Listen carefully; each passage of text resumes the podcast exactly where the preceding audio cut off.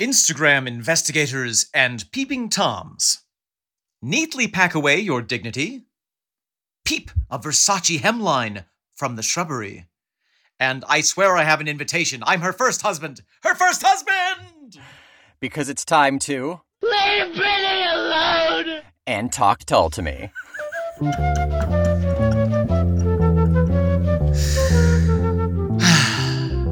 Uh, that's what I spent my morning doing, is finding that clip and cutting it out. Thank you for doing that. I'd never seen the full video. It's it's a lot.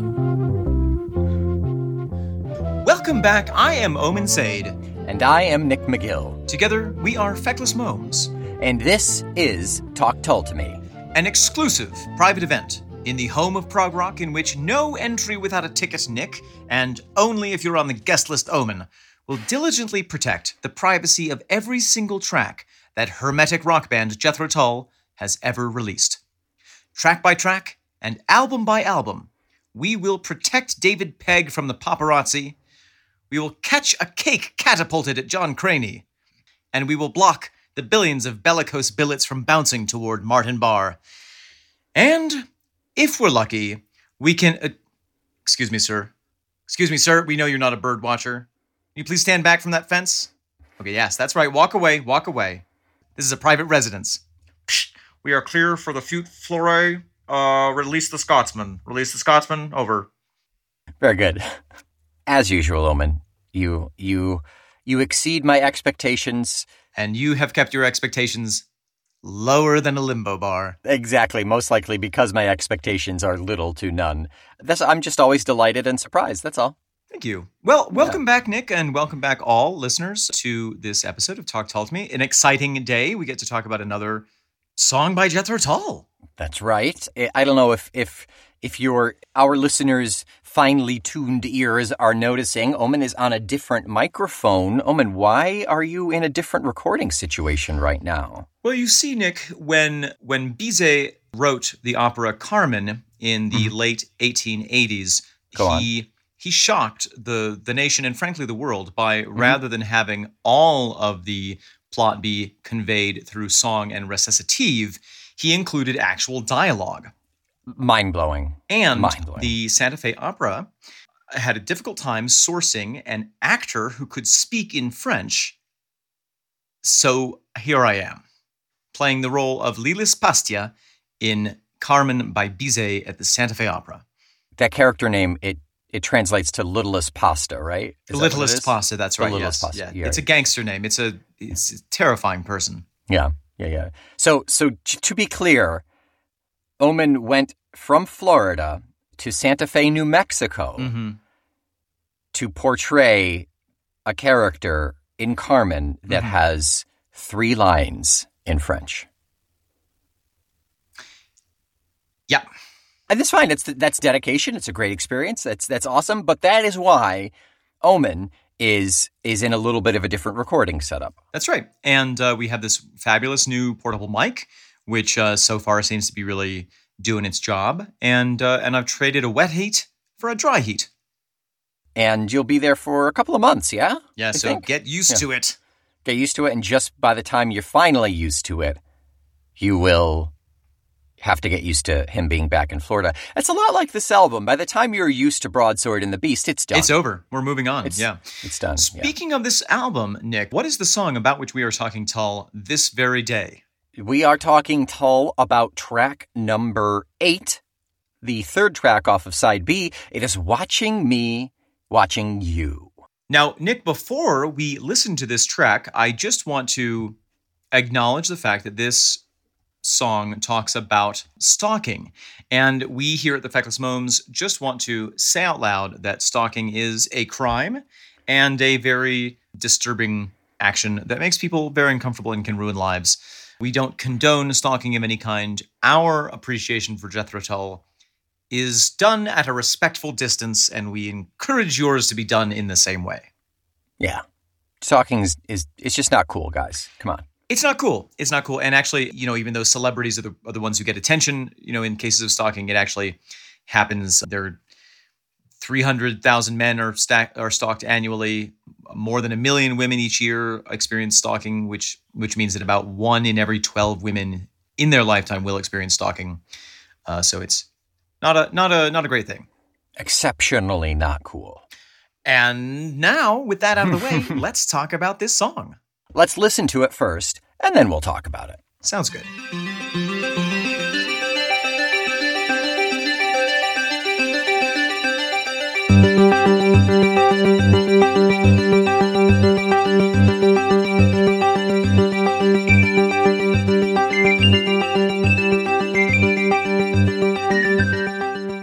That was Watching Me Watching You. It certainly was. How many minutes long is that song, Nick McGill? That song is three minutes and about forty seconds long. Wow. Can I just speak something? I, I wish you would.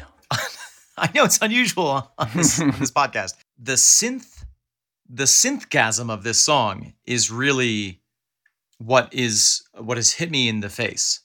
That I mean, that is that is really the the main context and and body of this song. It is, it's incredibly hypnotizing almost. It's very repetitive. It's a bit busy and repetitive and, and easy to kind of be washed over by, you know, you, you can get kind of interesting. You can lose yourself into it if you really let it go. In a nice way. I mean, not necessarily. You don't want to be lost in a synth, Nick?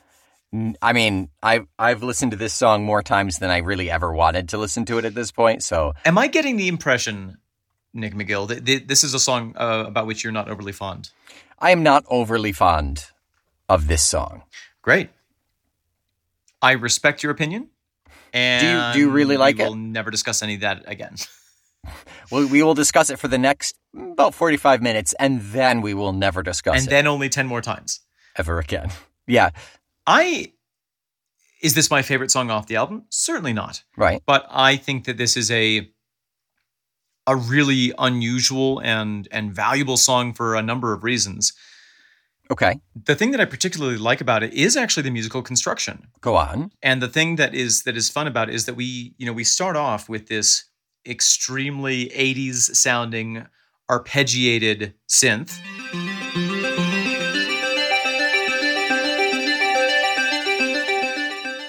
That we then add another synth to.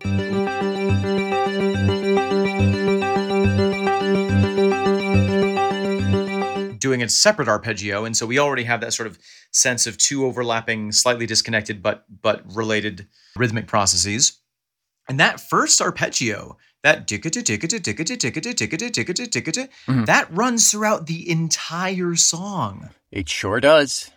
I I I am so glad that Peter John Vitesse had his hand cut off by Darth Vader and replaced with a robot hand, because otherwise I don't think he would be able to play this. You're you're saying no human could play this? I'm saying that Ian Anderson is his father. Oh. Instead of the Darth Vader breathing, it's uh, it's just flutes. It's flute. It's flute tweet, trilling. Tweet, tweet, tweet. Flute Vader. P J V, I am your daddy. No, I mean it, it's really incredible, and and it it is so precise that it does make me wonder. You know, was it a At first, I was wondering, you know, is it something where he he plays that twice and then loops it with a pedal? Mm, yeah, I wouldn't be surprised. It could be, but then it actually changes. It changes form several yeah. times. It changes with the chords, and it changes, you know, in the in the bridge. Mm-hmm. So it's hard to it's hard to know. I mean, it's it's hard to imagine how you would automate that. Right. But at the same time, it's hard to imagine how you would play that. Mm, I think what would yeah. be really interesting is to hear a live version of this. Sure, sure. It is it is certainly a great track showing off P J V. Mm-hmm. I, I do not in any way want to, to slander him. Like, it's very talented. It's just not a sound that I'm terribly fond of. It is reminiscent of like, like when you would see eighties movies with like Tron. The, that's exactly what I was going for. eighties movies with like the worst C G ever, showing like circuit boards and like yes. like synapses firing. It's a super computery sound. Yes, exactly. Yeah. But but done in a necessarily manual way, because mm-hmm. because that's, you know, that's what was available. I could even, particularly when it, we get into like the bass sound. Oh, uh-huh.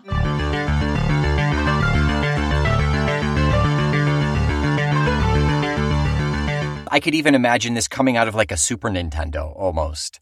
Yes, I absolutely. Just like super primitive sound, yeah. I took a note that the bass sounds more digital than it has in the past. And I don't think that's because of any effect. I think that that's just because David Pegg is is amazing and can kind of adapt himself to that style.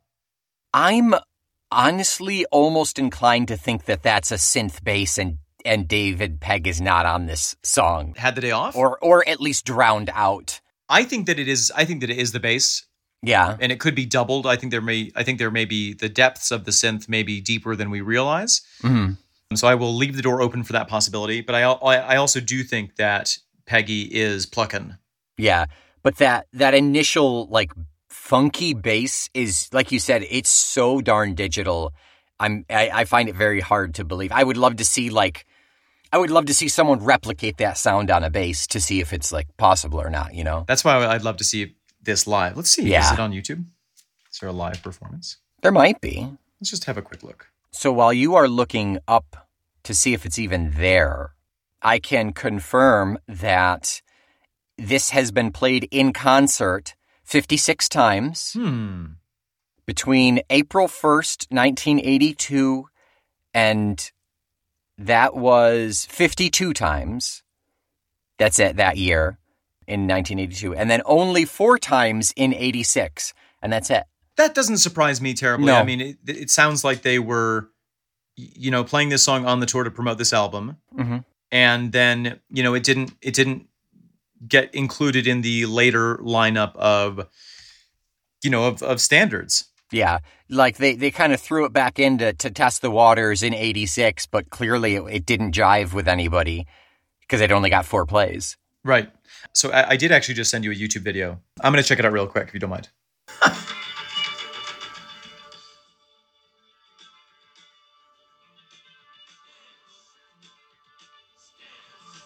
Well, that is fascinating. I watched a little bit of it, and all I saw was strobes, so it was difficult yeah. to follow. So I th- this is a, a live performance of Watching Me Watching You from Italy in nineteen eighty-two. I seriously suggest you check it out, unless you are prone to light-induced seizures, in which case I don't recommend that at all. But what's fascinating about the, the music element of this is that the synth and the guitar are picking up some of the elements that in the in the recording are done by the flute. Mm, well, he's running around Well, he's running singing, around performing yeah. this kind of this chase with these white white coat-clad people on the stage. It's so funny. There's actually there's even a like a handheld light that gets carried past is sort of it, to represent the train at some point. It's so fun. Oh, so bizarre. Wonderful. But the synth sounds pretty much the same and the bass sounds the same. Mm. Okay. So okay. whatever they were able to do in the studio, they were able to replicate live, which is absolutely mind-blowing to me. Mm-hmm. Yeah. Yeah, and of course, always in the studio, you're able to layer tracks and you're able to to doctor sounds a little bit. So you're never quite going to get the same experience live, but that's the beauty of live, in a sense, is that you, you it's more organic and it feels more more present. Those limitations maybe spur even more creativity. Exactly. One thing that I was missing from the album cut is is Martin Barre. He comes in at a at, after about a minute. It takes him about a minute before he chimes in, and then it's really just stingy. And pulling my phone from the wall. Yeah. Whereas I think that in the live version, at least in that on that night, you know, or during that tour, the he was taking a little bit more of a role and stepping a little bit more forward, probably because the flute wasn't being used. And also, my thought is that P J V can only play so much. You know, he's he's clearly in this track, in the studio track, he's layered. He's got multiple things going at, at a time. He can only do one of those on stage. Yeah, I mean, he's only got two hands. He and his predecessor are both known for playing back-to-back keyboards. So, I mean, it's possible that they, they did maybe just two right in front of him or or one on the ceiling, one with his toes. Who knows? oh, I, I never right. saw him play. I forgot about his feet. His feet. But that's why that's why I do think David Pegg is is really playing the bass. Yeah, because otherwise I don't I don't see how you would get that sound in there. Mm-hmm. It is in four four time. Okay. However, the arpeggios are in triplets. Okay. Which gives that kind of feeling of being a little bit off kilter somehow. Sure. Sure. because the, the beat is going one, two, three, four, but the synth is going one, two, three, one, two, three, one, two, three, one, two, three, yeah. one, two, three, one, two, three.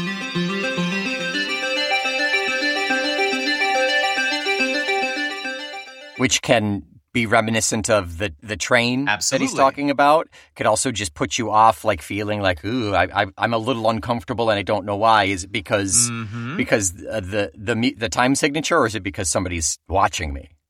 Yeah, it, yeah. I think it lends itself to that feeling of dis-ease, mm-hmm. unease. Disease. Disease. Yeah. Nick, let's talk about the the chorus coming in with stairs. Stairs. Yep, that's the next thing in my notes. Ian's Ian's low register speak singing. I think it might be more voices than his. I think it is. I think it's a couple more, yeah. But he, he his feels a bit more prominent than the others. Did you, when you listened to this song before, in the before times, before the era of Talk Told to Me? B- B T T, B- B T T T M. I'd like to buy a vowel. We need to. Did you did you hear the word stairs and and and understand it, or did you have a was there a velvet monogreen there? I thought it was the homonym stairs, like like walking like upstairs. Yeah, yeah. What did you hear? I don't know. I I may have heard stairs as in a staircase. Yeah, I mean it doesn't really work in the context of the of the song. Escalator. Es- escalates. I mean, it could as well be trains. Yeah. Well, I mean, not actually in the context of the song, but. How about the, here we have another another song which is maybe not necessarily on the topic of trains, but in which trains play a major role and character. Mm-hmm. This is, I would I would put this in the in the, the, the subcategory of trains. Absolutely. Yes. Yeah. Cross-reference C trains. Trains. Yeah, it's it's not.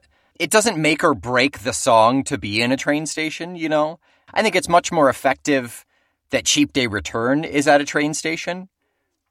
But but it does it does add to the feeling of this being, because we know Ian is so partial to to trains and train stations, train travel. to train travel, that that it when he puts something in the context of a train, that's kind of your signal that's like, oh, this is a personal thing for Ian. I that's think. a really, really interesting point. Yeah, I, I think that's spot on. And I want to talk more about that in the second half of the podcast. Mm-hmm. Before we get there, anything else uh, musically? No, no, I don't think so. I mean, it's just, I, I think we covered the, the bulk of it. It's, yeah. There's just one little thing, that one little detail that I enjoy, which is that the the flute, uh, several measures in, does that.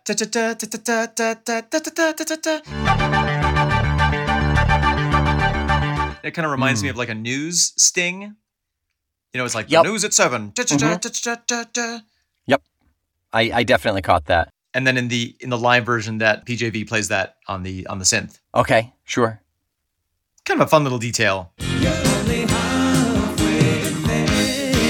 Nick, hello. Welcome to our tea time break. Here we are. Tea for everyone. We are halfway through. It's time to do a little uh, little housekeeping, a little cleaning up here. That's right. I think we will start ourselves with a uh, something we haven't had in a while. It's been a little little slow for the review side of things, but we have ourselves a review of us of us. Sir, sensors have detected another star in the sky. Dear Lord, that's five stars, five stars, five stars, five stars. From good writer Eldest Poutier. Goes by Eldest Poutier. And Wonderful. They write in and say, Talk Told to Me, like Jethro Tull itself, is an acquired taste. Hmm. Even Tull fans might think, mm, I don't know. But believe me, stick with it. Nick and Omen are sometimes ignorant, often silly, but always passionate about the music of Jethro Tull. Having made it through fourteen albums with them, I can confidently write that they are certainly not feckless and not even very moamy. Most importantly, though, they're not boring. If you even like some Jethro Tull songs, this is a must listen. That is a very kind review and very sweet. I would like to have often ignorant, sometimes silly, but always passionate on my gravestone. Oh, it's perfect. Yeah. That's that's great. I mean, yep. that, done. It, it is it is a goal to work for. Thank you so much for for surmising what Omen and I stand for so perfectly, Eldest. And thank you for taking the time to write into us, you know, in the form of reviewing us and our podcast. We will cover a uh, an email that Eldest wrote in a little further down the road, but uh, we're we're starting with with his review. Stay tuned, Eldest, and everyone else. Speaking of reviews, Nick. Yes, it's that time. How come you know better than me that this is not love? This is not love. This has become something of a tradition on mm-hmm. the Talk Told to Me podcast. We enjoy, when possible, to provide you not only what we think of the albums, but also what other people think. And most specifically, what Rolling Stone magazine thinks. Yeah, they, they were, at least when Tull started, they were kind of the go-to person for reviews. So I, I think it's, I think it's, even though maybe by this point, and certainly now by by present day, they're not necessarily like, like who cares about a Rolling Stone review? Maybe some people sure. do. But I think it's fun to see the the continuity through the years, if they even review them. Tastemakers. Yeah. Yeah, they were. Before we get that, though, I want to do a little amuse-bouche of another review from oh. Kerrang. Kerrang. This is something that you pulled from a, a Tull magazine. Yep. The article stated, Kerrang! Exclamation mark, review was ambiguous, calling the album tracks, quote, emotional pieces of composition, depending on how much attention you are prepared to give, unquote. But overall stated that, quote, if you are a fan, buy it. It may have some pleasant surprises. If, like me, you're not, borrow it from someone who is. You might be surprised too, end quote. Nowadays, that's like, listen to it on Spotify first. Just just test it out. Yeah. Yeah, I guess, yeah, what, what, I guess that's, yeah, I guess that's the, the equivalent. I was thinking, don't turn it off if someone else puts it on. But don't put it on yourself. no, no, just don't buy it. Don't don't commit to it yet. Right. That's all. Well, anyway, here we have the, the main event. We have the Rolling Stone review written, submitted to press on June tenth, nineteen eighty-two at four a.m. Classic. Eastern Time, no doubt. Stephen Peacock. By Parke Puterbaugh. Ooh, la-di-da. Puterbaugh. Who gave the album overall a whopping two stars out of five. Okay. He writes, leave it to Ian Anderson and Jethro Tull to anoint the eighties with a concept album about the erosion of old values in today's rapidly devolving world. You think it's devolving then? wait, wait a couple decades. Wait, wait forty years. Anderson observes the entropy of spirit that's got individuals and nations in its icy grip, and with a noble tilt of his head, he unsheathes his Excalibur and stalks off to slay the beast that visits this plague upon the motherland. Though it's hard to believe this is happening in nineteen eighty-two, there is something comfortingly antiquarian about The Broadsword and the Beast.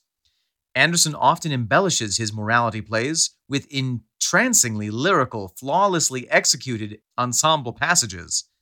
And Clasp, and Flying Colors in particular, have a restless, brooding grace about them. At the same time, there's something disarming going on. The alienation and foreboding of Peter John Vitesse's synthesizer, combined with the heavy-handedness of many of Anderson's lyrics, seems at odds with Jethro Tull's more lissom English folk leanings. Vitesse plays very much in the style of his predecessor, Eddie Jobson, mm-hmm. sketching a frenetic desolation that mirrors the coldness with which Anderson apparently views the modern world. There's nothing wrong with living in the past, perhaps. Indeed, Ian Anderson can make the wisdom of the ages seem preferable to the rootless philandering of the present day. But on The Broadsword and the Beast, the real beast may be Anderson's penchant for ponderous sermonizing. Nick, okay. Hmm. Here's what confuses me about this review. If you read it, up until the last paragraph, I would say it's pretty interesting and positive. It's moderate, at least. It certainly doesn't set you up for like, oh, this guy hated this.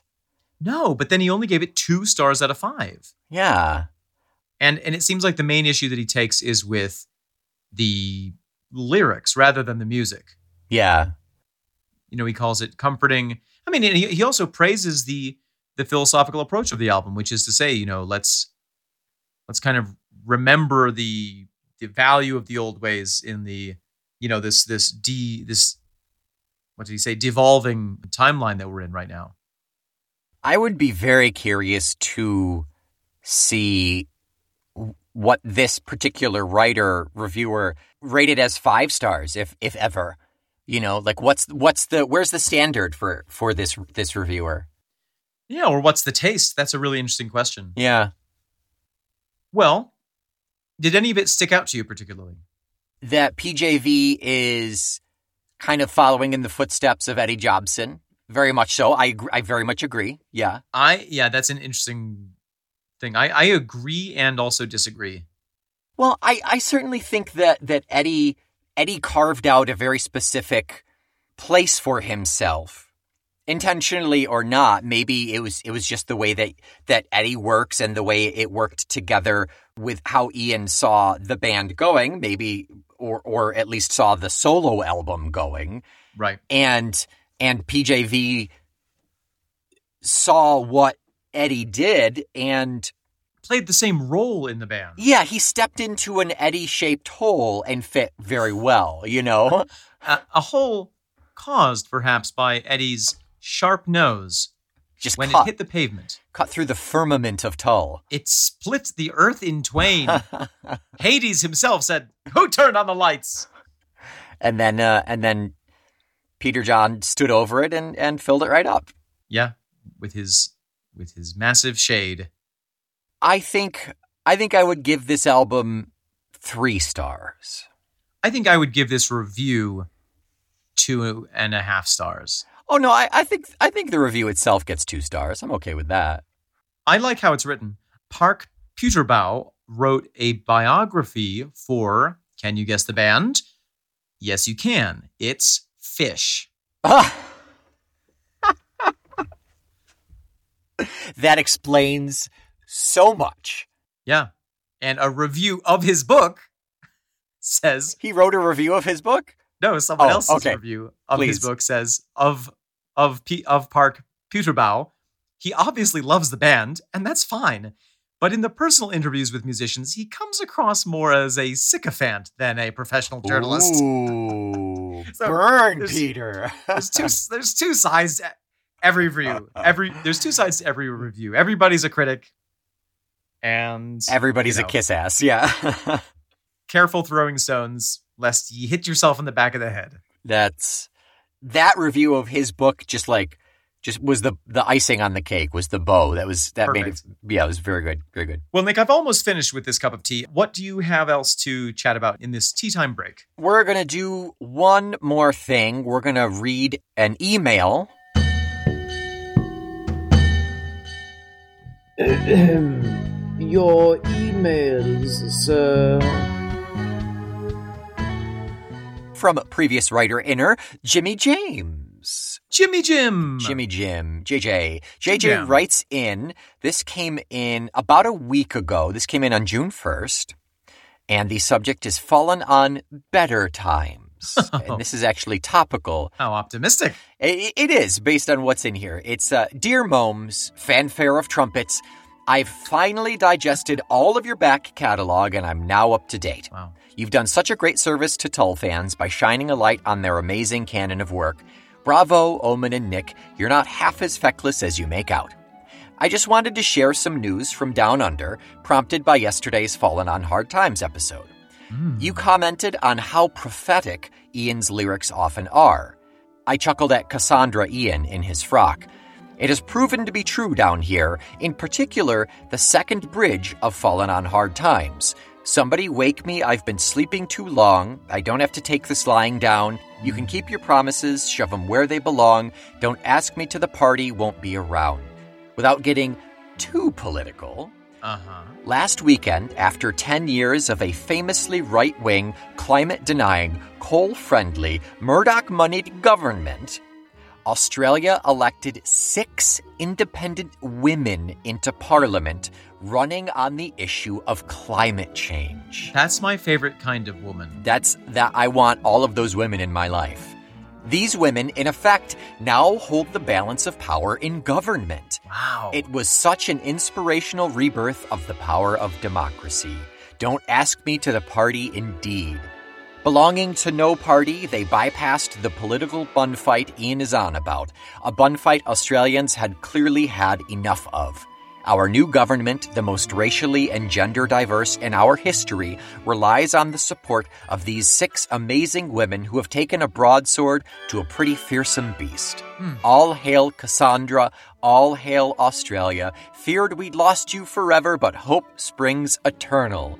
Keep going, Momes, to .com and beyond. Cheers, Jimmy James. Oh, that's so lovely to hear. Thank you so much for writing in with, with that positivity and that hope. And, you know, I think that it's really easy to just assume that the future is going to be bad, but that assumption actually affects your actions. And so sometimes it's really important to just say, you know what? The future has not happened yet. And like Lawrence of Arabia said, it is not written until I write it. And by I, I mean those six independent climate women. Like like Peter Puterbaugh said, it is not re- reviewed until I review until it. Until I review it. I also love the term bun fight. Yeah, that's got to be an Australian thing. I've never heard that before. It must be like a pie. Like I'm thinking of like in the old movies where they would throw pies at each other. Oh, it's a... A tea party or other function typically of a grand or official kind, or a heated argument or exchange. Huh, fascinating. Yeah, that's great. Great. Thank you so much for writing in. Thank you, Jimmy James. Very, very grateful. And I don't know, did we actually talk about this, but the line, I don't ask me to the party, I won't be around, that that actually has a really political connotation, like don't ask me to join your party. I feel like we didn't actually mention that. Yeah, I don't think we hit on it. But it's so obvious. You yeah. know, once you put it into that context. Yeah. Well, Nick, I have officially finished my tea. I've uh, I've just finished steeping mine. I'm going to go take a bath in it. Please do. The tannins are excellent for your skin. Just pucker me right up. And now, back to our regularly scheduled content. Welcome back, Nick. I hope that your cup of tea was as delicious as mine was. And I hope that your cup of tea, listeners, was spectacular. I hope so. I, I genuinely hope so. Mine mine was delightful. Thank you for asking. So here we are on the, the downhill side of the podcast. We've crested the we've crested the nave, if you will. And we're uh, it's all downhill from here. So so let's talk about the the topic of this song, Watching Me Watching You. Nick, what is this song largely about? Obviously, we kind of hinted at it at the beginning of the episode, but break it down for us. So it's it's largely, if not only, about, uh, about a, a stalker, right? Yeah, I would put this into the category of Ian Anderson personal experiences rendered into song. Yeah. Cross-reference, see trains. Sea, sea trains, yeah, like sub sub subcategory trains. But I would put this, yes, exactly. But I would put this into the same folder as Small Cigar. Hmm. Yeah, yeah. It's it's it's personal and it's very microcosmic. Uh, excellently said. Yeah. Whereas in Small Cigar, Ian is describing society and feeling on the outside of it. Here, he's describing his own place in society and observing someone else who is even more outside of it than he is. You know, typically what we get from Ian is like, oh yeah, here's society and here's me on the outside. But here we have him talking about somebody who's further outside than him and that person's relationship to him. Yeah, it's he's he's not an innocent bystander and viewer. He's not the watcher here. Like this is a this is He's the watch. This is an active experience, yeah. Which is really interesting because I think a lot of times he is the watcher. You know, I I mean... Oh, absolutely, yeah. I mean, and he sets himself up like that in this song. I sit by the cutting on the Beaconsfield line.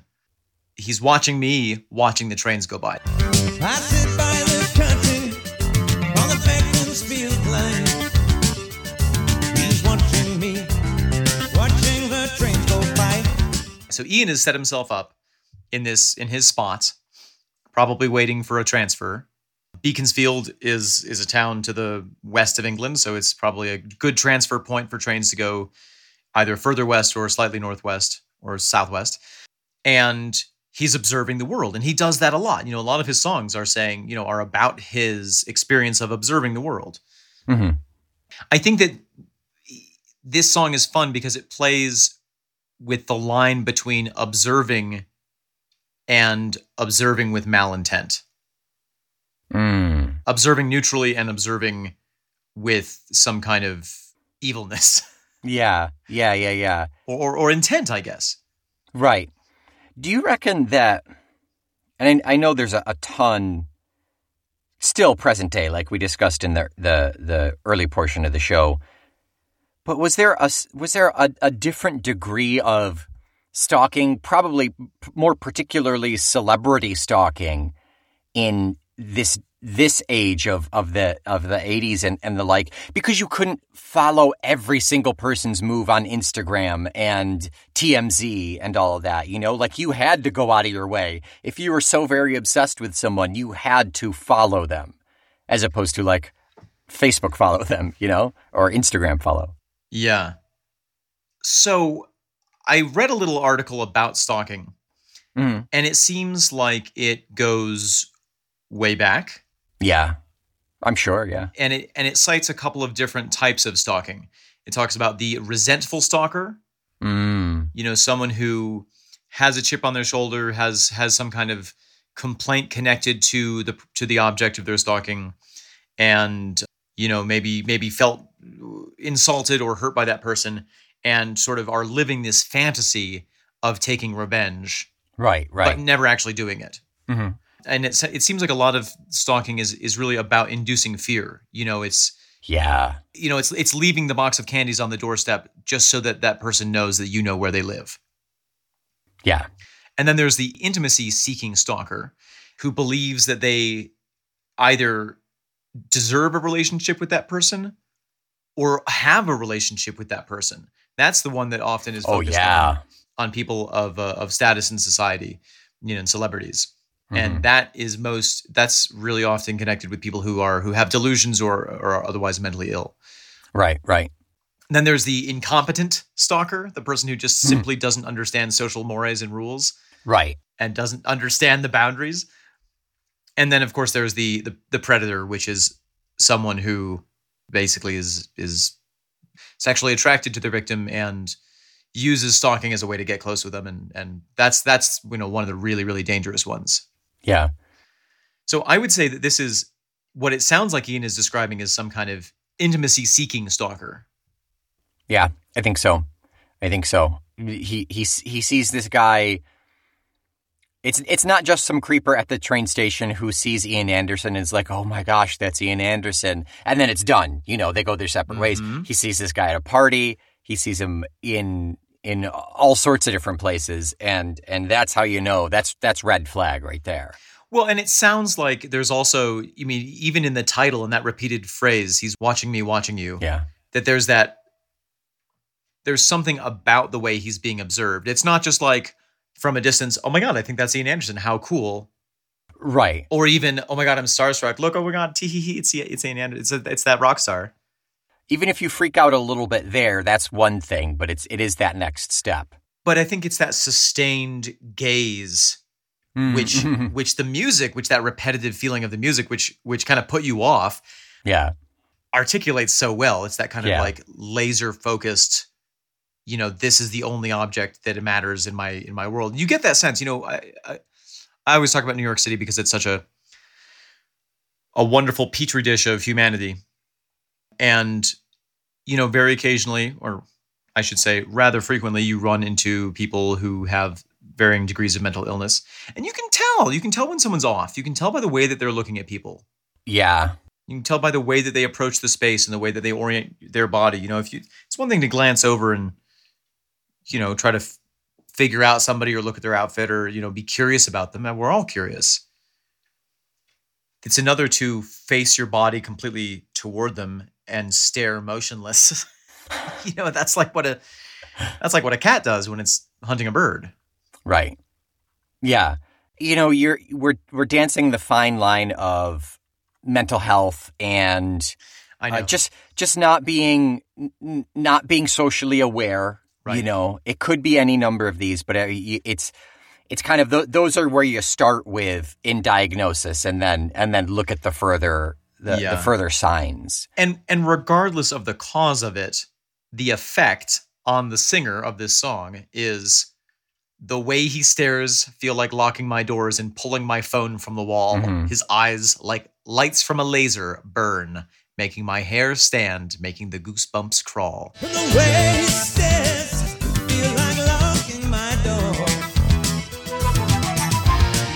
My phone from the wall. His eyes like lights from a laser burn, making my hair stand, making the goosebumps crawl. That's a great description of of that feeling. Mm-hmm.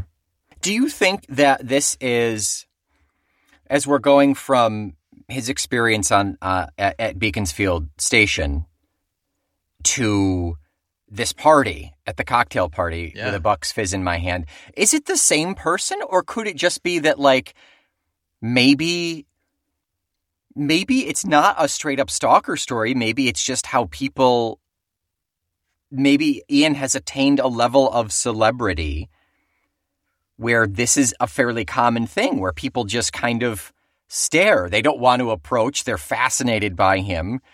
That's a really interesting take on this song. And I think that this song does perhaps leave space for that kind of interpretation. Yeah. But I, I get the sense that it is a recurring character. Yeah, the him... The, the him, he... The him feels like it should be like a proper noun almost. Mm-hmm, mm-hmm. But, it, but it's not, so it does leave that. I had never thought about that interpretation until just now. I do kind of like it that way, but it, it does feel more like this guy is is like...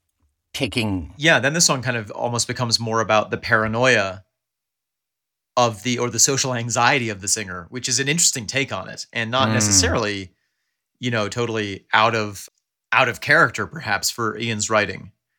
Yeah. But I, I do think that based on the text, it, it, I, for me, it leans more closely toward this recurring character individual. It's almost like, you know, it's almost like a, like an Aqualung character. Yeah. Yeah, maybe maybe not so far downtrodden that... Yeah, and a lot more focused. Yeah, yeah. Not not the bottom of the, the road where you can't get into a party. Like, he, he successfully got into a party. Right, right, right. And he, he moves up close, but he doesn't speak. I have to look the other way. And the crowd thins and he moves up close, but he doesn't speak. I have to look the other way. I mean, and that is really creepy. Like, if you see someone uh, uh, watching you at a train station and then they show up at a party that you're at. Especially if you clock them at, at the train station for being a creeper in the first place. Exactly, exactly. Yeah. Nick, what is a Buck's Fizz? I am glad you asked. I had to look that up. A Buck's Fizz is a cocktail that is two parts sparkling wine, typically champagne. People are using Prosecco now. It's the thing. Mm-hmm. And one part orange juice. Now, isn't that a mimosa? That's also a very good question. Mimosa is equal parts champagne and orange juice. Ah, so mm. a Buck's Fizz is a a more it is more champagne to to orange juice ratio. Yes, right. Sounds it's, delicious. It's just I want I want champagne, but I don't want to taste the champagne, so let's splash some O J in there. And champagne's pretty sweet as it is, so it really it, it works really well with the orange. It's, I want champagne, but I also want to avoid scurvy. Exactly. You know, if if you can multitask while getting drunk, I mean, what better way to do it? Hey, you know, time is time is a precious thing. I want to zoom in on this one line. At the cocktail party with a Buck's Fizz in my hand, I feel him watching me, watching the girls go by. At the cocktail party with a Buck's Fizz in my hand.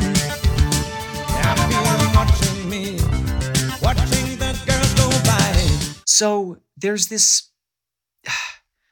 what's fascinating for me about this song is that, and going back, we talked about this a little bit, but like Ian usually is in the role of the observer. Yeah. And I wonder if to a certain extent, this is an exploration of of of wondering what it's like to be on the other side of that coin, you know, and even wondering to himself, like, oh my God, is this is this how people feel Ooh. when I'm when I'm crowd watching and like researching my songs and like having these moments and watching watching the girls go by at the party? Am I am I that creeper? I like that.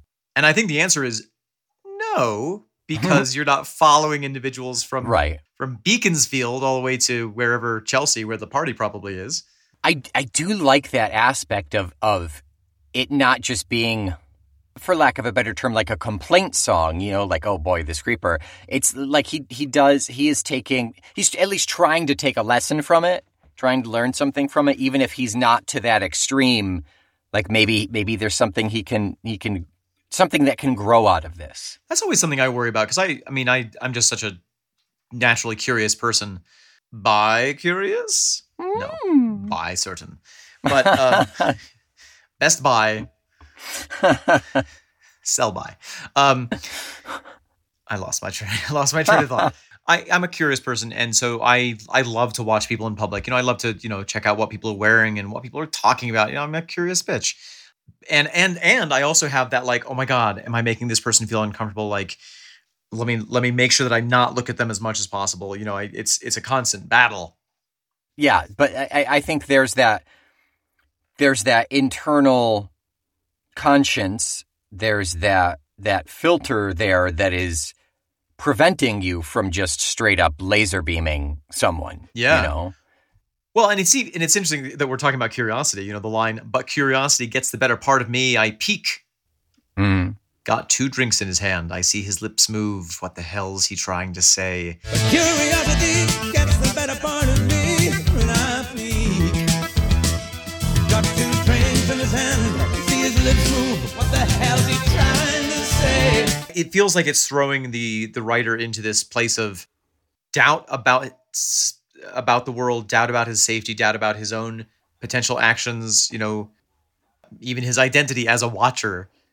Yeah. And it's, it's so interesting. I, I just, I, I I know it's not maybe the most boppy song to listen to, but I think it's fascinating. And it sort of is like an M C Escher piece where it keeps folding sure. in on itself with layers of meaning. Yeah, with all of the, the repetitive watching me, watching you, watching him, that's my favorite portion. My favorite line is, I'm watching you, watching him, watching me, watching. I'm watching you, watching, watching me, watching. Yeah. That it's, that there there are so many layers. It's it's inception of watching. Yes. But on top of that, he's it's a direct address to the listener. They're a part. They are so very active in this experience here. Oh, cool. You're watching. I'm watching. He's watching. We're all, it's this kind of bizarre voyeuristic circle. Right. Because as the listener, we are, quote unquote, watching with our yeah. ears. Ian have this experience. Yeah. Yeah, yeah. And it's further complicated by the fact that for most of the verses, we have Ian singing, he's still watching me. And then the, the other voices say, watching you. Mm, watching, mm-hmm. and then Ian repeat, goes watching the trains go by. So we almost have that, like a like a proto-voiced character in this song. You know, you almost get a little peek into the into this person's head, who's thinking oh, like, "I'm yeah. doing it, I'm watching yeah, you, yeah, I'm yeah, watching yeah, okay, yeah." That they they are they're so so so straightforward driven that it's really just this kind of this mantra, and that, that's leading them to do what they're doing. I like that, too. Yeah. It's dark. It's creepy. It's in the background. It's only when you pay enough attention that you notice it. Yeah. Yeah. I like that. Have you heard the story about Robert Pattinson's Stalker? Oh, that sounds familiar. No. So he was filming a, a movie in Spain, and there was a woman who would stand outside of his apartment mm. every day for weeks and just like stare up at his window. And in classic Robert Pattinson style, he was so bored and lonely while he was shooting this film, he asked her out to dinner. He went out to dinner with her and just complained about every single thing in his life. And she said he never saw her after that. She disappeared. He is a treat. I enjoy him so much. He's an unusual individual. Do you reckon Ian's ever been stalked? I would, I, mm, interesting. I would say that the likelihood is yes. I think that, you know, mm-hmm. anyone who has had his l- long career. Yeah, absolutely. I, I think it's, I think it's highly likely. I found an article in the Gazette and Herald from the eleventh of November, twenty fourteen. Uh, and it, it goes, Jethro Tull frontman Ian Anderson, who lives at a two hundred fifty-year-old country house, has been forced to take to the internet to warn off a man who fears is following him after shows. Wow. The sixty-seven-year-old rock and roll flautist, who is currently on a solo tour of Europe and the United States, has used Jethro Tull's official website to voice his concerns over the safety of himself and his wife. Wow. In a personal message to the offender or offenders, he says, quote, "Please don't follow me back to hotels after shows. There have been a few threats of physical violence towards me in recent times, and my first assumption is that someone following me in a car after a show and jumping out when I pull into a hotel is up to no good. Wow. That you may only be a fan seeking autographs, whether for yourself or Mister eBay, is not the issue. My hotel is my sanctuary. You frightened my wife, and you put me under pressure to react to potential violence. If you were on your way home from work late at night, and you became aware of a car or two following you to your home in the dark, you would get worried and understandably probably lock your car doors and call the cops. Please don't do this. I won't be in a good mood, and I won't sign your albums, in spite of your arguments and protestations. You will get angry, call me names, and I will get even angrier than you. Not a nice way for any of us to end the otherwise pleasurable evening." Mm. Yeah. That's so unfortunate that he had to deal with that. And, you know, I suspect that it, that probably wasn't the first time. Oh, yeah, I'm sure. I'm absolutely sure. There's probably before and after. And, you yeah. know, we probably have a have a record of that because we had the internet, and you know he yeah. put a, Ian put a statement on the internet there. Yeah, and just germane to nothing at the very last paragraph, just to make us enjoy Ian more. Earlier this year, the eco-minded rocker, who has thirty thousand trees on his Wiltshire estate, performed a fundraising gig in front of two hundred people at nearby Roughton to help the community's successful campaign to prevent the development of land at a local wildlife haven, King's Farm Wood. Wow. What yeah. I mean, you know, with all of the problematic people in the world, it's just such a pleasure to talk about the work of, of a class act. Yes, I think it's it's safe to refer to Ian as a class act. It's very easy to go to go to go bananas as a celebrity, but he he very much not only did he keep himself really successfully down to earth, he also harnessed his power for good, you know? Absolutely. In in a very in a way that was a very that continues to be a very distinct and appropriate expression of his own personality. Yeah. Yeah, and I just want to say I'm going to drop that article from the Gazette and Herald and the YouTube video of Watching Me Watching You strobe extravaganza. I'm going to drop that into the show notes if anybody's interested. Perfect. Oh, he's watching me, watching him, watching me, watching him, watching. Thank you for listening. And if you enjoy listening to us, listen to you, listen to us, then you can write a positive review and send it to us, or you can give us a rating of five stars. That would be much appreciated. From a safe distance, please. Please. Omen, do you know what we're doing next week? No idea. So we're actually going to wrap up the album proper. We're going to hit songs nine and ten. We're going to do Seal Driver and Cheerio because Cheerio is just such a little nugget of a song. We're going to combine them. Mm. And then uh, after that, we're on to bonus tracks. It's my hopes and dreams that, let's see, our last bonus track gets us at the very end of August. I hope that the remaster re-release with these supposed ten bonus tracks is out by then. Ooh. If not, we'll have to stick them into the mix somewhere else. Interesting. Yeah. But yeah, seven bonus tracks before we even get to the, the proposed new ones. But next week, Seal Driver and Cheerio. Until that time, until next week, I'm eyes like lights from a laser, Nick McGill. I am one part orange juice to two parts champagne, Omen Sade. We are a thin crowd, the Feckless Moans.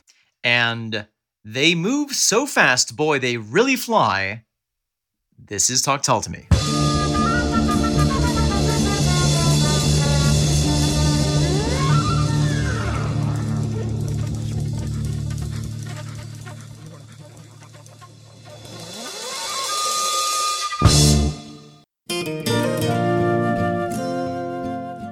hey, everybody, this is Omen, and uh, we just wanted to, you know, take this opportunity here at the end of the show to to give out a couple of resources if you are experiencing stalking or if you know anyone who is the victim of stalking.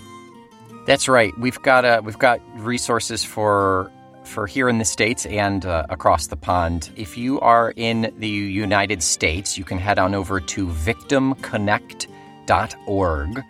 And uh, they have a resource there for stalking. They, you can call or text the phone number. They got an online chat.